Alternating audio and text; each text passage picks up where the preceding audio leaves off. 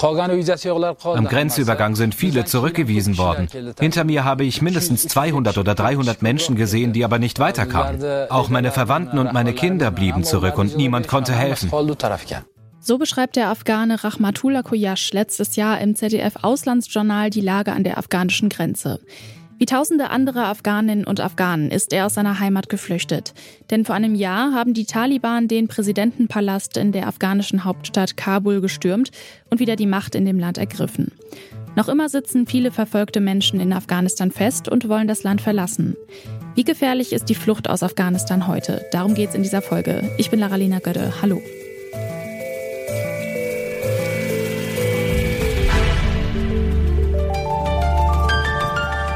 Zurück zum Thema.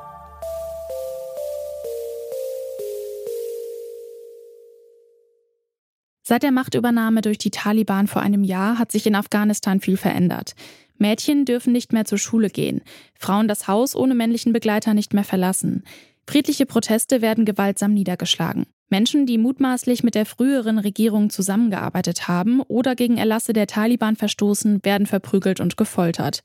Auch die humanitäre Lage in dem Land ist katastrophal. Es herrscht die schlimmste Dürre seit Jahrzehnten. Mehr als die Hälfte der Menschen in Afghanistan müssen hungern. Viele haben keinen Zugang zu sauberem Trinkwasser. Außerdem steckt das Land in einer schweren Wirtschaftskrise, die Arbeitslosigkeit steigt rasant und vieles ist teurer geworden. Zehntausende Menschen versuchen deshalb, Afghanistan zu verlassen. Axel Steyer ist Vorsitzender von Mission Lifeline. Der Verein hat sich eigentlich auf Seenotrettung spezialisiert, unterstützt aber seit letztem Jahr auch Geflüchtete aus Afghanistan. Ihn habe ich gefragt, wohin flüchten denn die Menschen? Zunächst flüchten die Menschen äh, nach Pakistan und nach Iran. Das ist, sage ich mal, der erste Fluchtpunkt.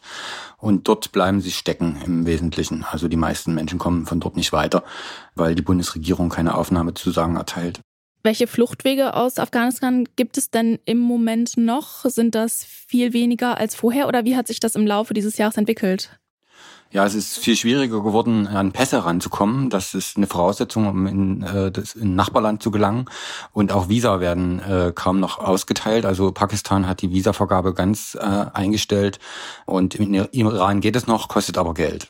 Trotzdem fliehen die Menschen ja. Also die lassen sich ja auch nicht davon abhalten, dass es keine Pässe gibt. Wie sieht das dann praktisch aus? Welche Fluchtrouten gibt es dann?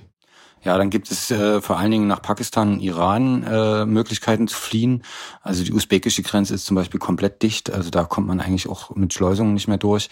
Das Problem ist, wenn man dann einmal illegal in das Nachbarland gekommen ist und selbst dann eine Aufnahmezusage von der Bundesregierung bekommt, kann man dann dort nicht mehr ausreisen. Das heißt also, Pakistan und Iran verhindern, dass Menschen, äh, die illegal eingereist werden, dann ausreisen nach Deutschland.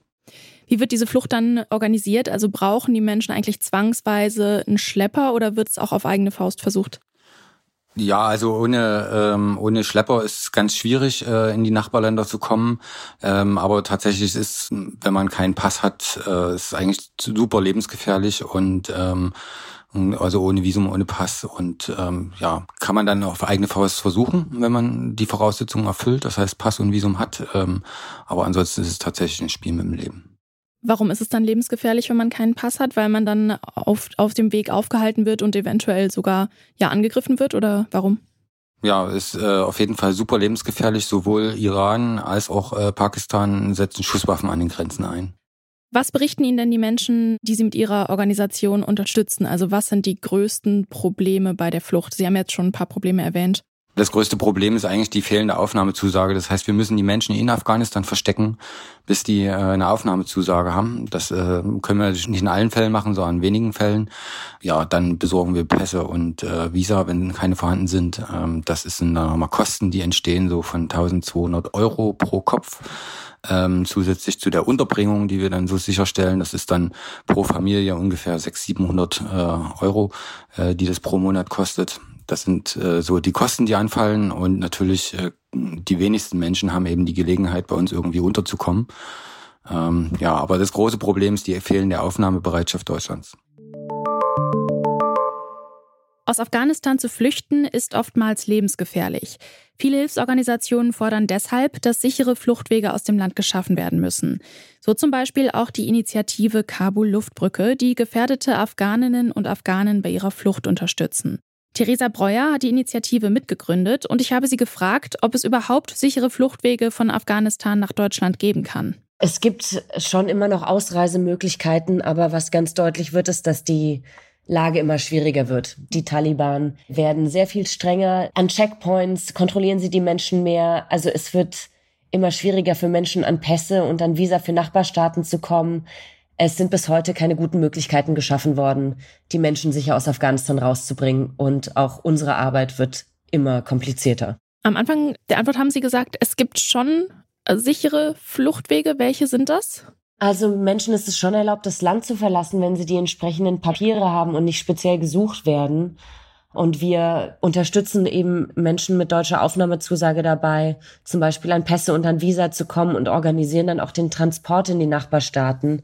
Zu den Details kann ich mich leider nicht äußern, um unsere Mission vor Ort nicht in Gefahr zu bringen. Das wäre nämlich meine nächste Frage gewesen, also wie die Luftbrücke konkret funktioniert, aber dazu wollen Sie dann nichts sagen. Sie funktioniert so, dass wir eben mit einem Team in Afghanistan zusammenarbeiten, das immer wieder die Optionen auslotet, wie man aktuell Menschen aus dem Land bringen kann. Viele fliehen ja aber auch nach wie vor über den Landweg aus Afghanistan. Welche Unterstützung brauchen diese Menschen? Wir evakuieren heute hauptsächlich über den Landweg, weil es doch die unauffälligere Art und Weise ist, das Land zu verlassen. Auch da merken wir, dass dass die Taliban inzwischen doch Menschen auch gezielt an der Ausreise hindern. Es zeigt sich einfach, die Versprechen, die die Taliban am Anfang gegeben haben, dass sie Menschenrechte einhalten werden, dass sie Menschen auch ausreisen lassen werden, die halten sie mehr und mehr nicht ein. Also Sie glauben, dass sich die Lage für die flüchtenden Menschen noch weiter verschlimmern wird jetzt in den nächsten, ja, möglicherweise Jahren? Absolut. Ein riesiges Problem besteht vor allem für Frauen, weil Frauen nicht mehr ohne männlichen Begleiter reisen dürfen. Was fordern Sie von der Bundesregierung, um die Flucht von Afghanistan nach Deutschland jetzt sicherer zu machen? Also im Koalitionsvertrag hat die neue Bundesregierung vereinbart, ein Aufnahmeprogramm für gefährdete Afghaninnen und Afghanen zu schaffen. Wir befinden uns jetzt seit mehreren Monaten, nicht nur wir als zivilgesellschaftliche Organisation, sondern auch andere Organisationen, in Gesprächen mit der Bundesregierung. Diese Gespräche gehen aber viel zu langsam voran, sind teilweise sehr frustrierend weil die Bundesregierung aktuell noch die Verantwortung der Zivilgesellschaft übertragen will, also was die Auswahl von Menschen, die Bearbeitung von Fällen, die Beurteilung von Gefährdungslagen angeht. Ja, dagegen wehren wir uns weiterhin, weil wir sehen, das ist einfach ganz klar die Aufgabe der Bundesregierung, eine Stelle zu errichten, an die sich Menschen wenden können. Das ist bisher nicht geschehen und wird unserer Meinung nach auch tatsächlich verschleppt.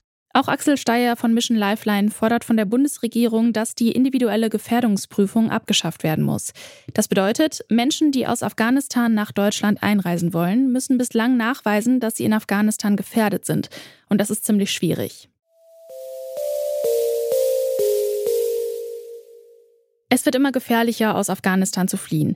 Mit Aufnahmezusage ist die Flucht selbst zwar über den Luftweg möglich, doch passende Reisedokumente bekommt man in Afghanistan kaum noch.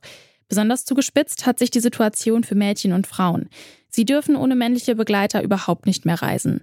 Ohne Aufnahmebestätigung ist die Flucht dagegen lebensgefährlich. Das war's von uns für heute. An dieser Folge mitgearbeitet haben Lucia Juncker, Lars Fein und Andreas Popella. Chef vom Dienst war Oliver Haupt. Und ich bin Lara-Lena Götte. Schön, dass ihr zugehört habt und tschüss. Zurück zum Thema vom Podcast Radio Detektor FM.